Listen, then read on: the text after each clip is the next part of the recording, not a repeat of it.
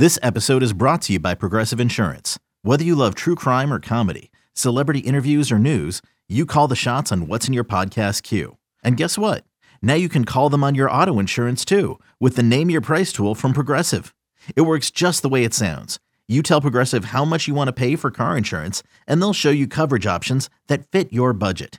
Get your quote today at progressive.com to join the over 28 million drivers who trust Progressive. Progressive Casualty Insurance Company and Affiliates. Price and coverage match limited by state law. You could spend the weekend doing the same old whatever, or you could conquer the weekend in the all-new Hyundai Santa Fe. Visit HyundaiUSA.com for more details. Hyundai, there's joy in every journey. This is the Daily Tip presented by BetMGM. Now, here's Chelsea Messenger and Michael Jenkins. Chelsea, I am not someone who makes a lot of bizarro wagers, whatever you want to call them. At BetMGM, they call them signature bets. Sometimes they're called exotic bets, depending on where you shop. But what is the biggest or strangest signature bet that you've ever won? If you look back, something you threw some money on. I know your husband Jake does this all the time, where doesn't he bet on like the first team to make a basket or something? I wouldn't say first basket props are exotic though. Don't a lot of people play those? Just because they're uh, not smart maybe. doesn't make them exotic. Wow, but true. yeah, I think at the Super Bowl, didn't we all have some sort of exotic bet for the Super Bowl? And I think that's probably why they're doing that, this because it's the NBA Finals and more mm-hmm. people will be watching. So this is their way to entice more people to bet on the game in some way, shape, form, or fashion. I think for me, it's probably been timeout props. I remember seeing a stretch where the Bengals called the first timeout in like oh yeah eight straight games or something. It was some crazy thing, and I think a lot of it is is the coach like impatient? Is the coach I don't know. I don't know what goes into that handicap, but I definitely have made a few timeout bets in my time. I remember you talking about that last year. That's so interesting to me. I don't know if I could ever convince myself to do that, but I guess at the end of the day, if you're thinking about it, a trend is a trend is a trend, right? So even though it may be under the umbrella of being a signature bet or an exotic bet, if you find something that you like, why not just go for it? I absolutely remember you doing that, and it came home. I think if you find a trend and you also can identify why the trend is the trend, like certain coaches are just more aggressive, mm-hmm. certain coaches like to save their timeouts, and certain coaches are not great at timeout management. So I think as long as you can find a trend and you can find a logical reason behind it, that is maybe worth a play because I think people do this with a lot of things and maybe there's no reasoning there because a lot of people do these with nerfies and yerfies, which is yes, run first inning, no run mm-hmm. first inning in baseball, and also the first basket props. Because I have seen people try to handicap this market, and certain guys are really good off of the jump. So maybe it's not the guy who's getting the jump ball, but the yeah. person who's going to be running down the floor. So you can get really in the weeds with all kinds of bets and you can try to use your best logic to explain them. But at the end of the day, it still does feel like a dart throw. Well, if you go to BetMGM, you can click on signature bets when you're looking at the Nuggets and the Heat tonight in game one. And that's where you can find all these different exotic bets, if you want to call them that. One bet is the Rick Barry bet, which is a free throw bet. Now, before we get into this, did you know who Rick Barry was? This is way before your time, before this show, before you did your research. For some reason, I was thinking of Rick Fox, who played for the Lakers, and I was like, damn, yeah. don't remember Rick Fox being that great at free throws. Uh, but then I had to Google search Rick Barry. Apparently, he's the guy that did the underhand free throws, yeah. but still had like one of the best free throw shooting percentages of all time. So you can knock the granny style free throw shooting all you want, but maybe there are some guys in the league that should maybe give it a try. Looking at you, Giannis.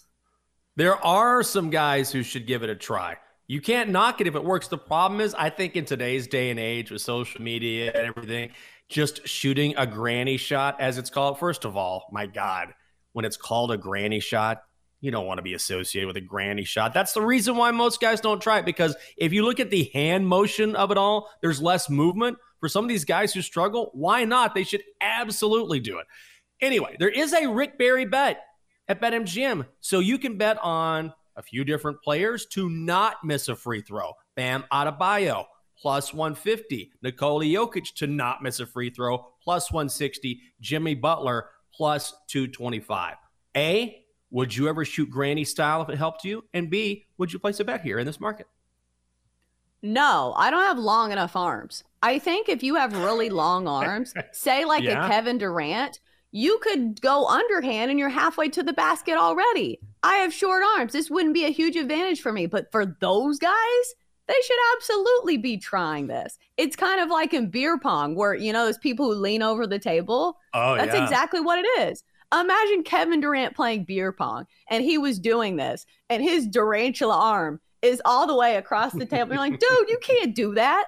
So, yes, I would do this if I had Kevin Durant's arms but I do not. But getting back to these bets, I think the first thing you have to do is look at the prices and say, is this a fair price? Because when I'm looking at these odds, it feels like they should be longer, right?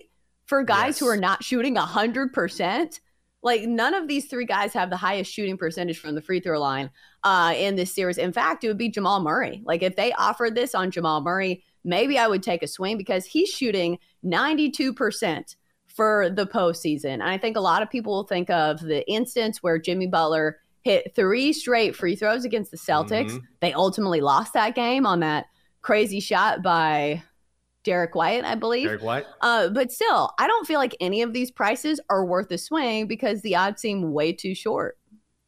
I agree. There's just not enough value there. What about the lucky 13 bet? Will 13 straight free throws be made in this game? Plus 175. You really appreciate it when college players make their free throws. This is an NBA free throw bet. Again, 13 straight. I got to have more value. This would only happen when I have the under. I'm pretty sure this happened when I had the under in like the Heat Celtics game and they like made every single free throw down the stretch. But 13, that's a lot for some uh, teams that imagine if there's any kind of strategy at the end of the game wouldn't you try to foul the worst free throw shooter? Even yep. though you probably try to get the guy that's good at uh, hitting free throws, which Kevin Love is one of the top free throw shooters uh, that's going to be in this series as well.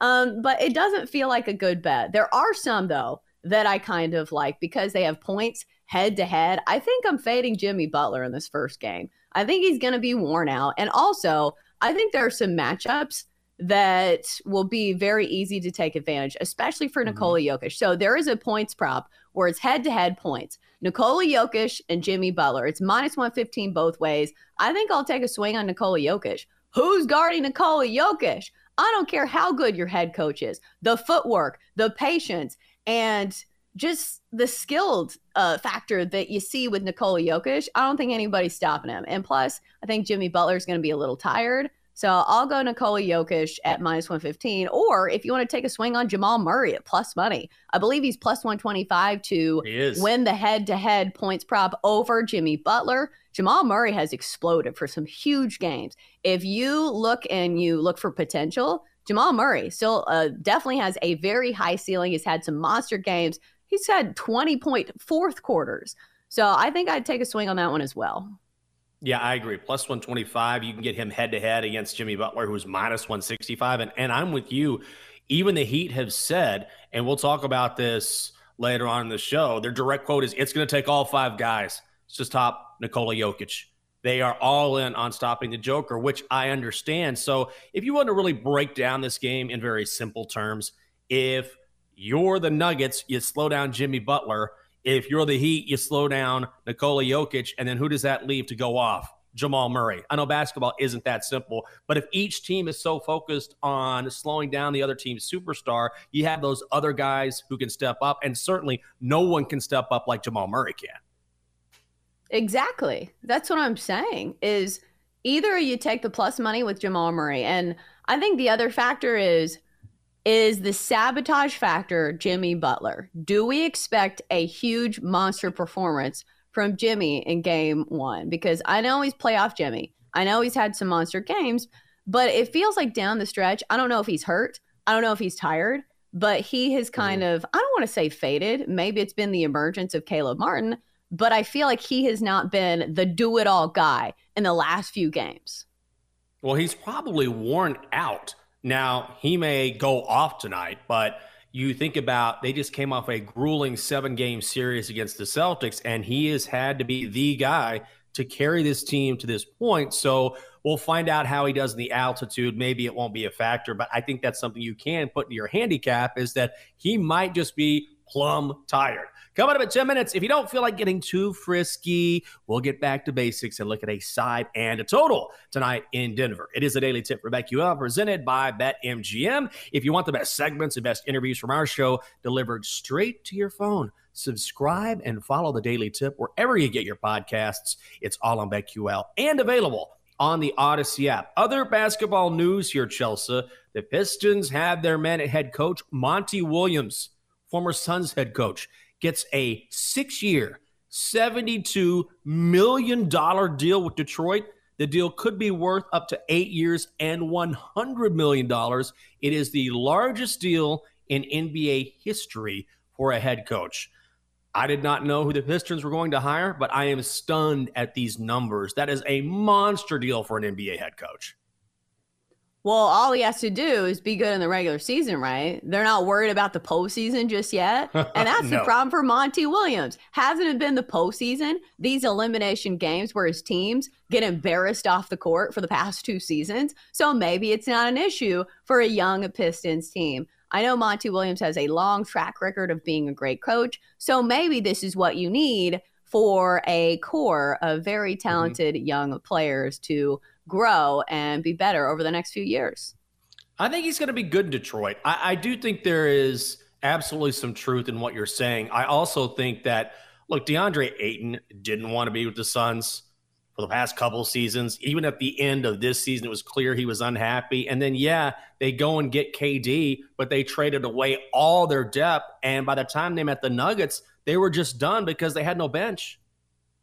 Right, but it was two straight seasons of this because if it was one year, I think people would be willing to throw it out. But the embarrassing fashion that the Suns lost both of their elimination games in back to back years, now it's looking like a trend. We're going to find out. I'm not quite so sure I buy that just because of, again, Ayton being disgruntled. And I don't know. I feel like they just ran into a buzzsaw the year before that. We'll find out. They do have a nice young core to work with Cade Cunningham, Jaden Ivey, James Wiseman, and the fifth pick in this year's NBA draft.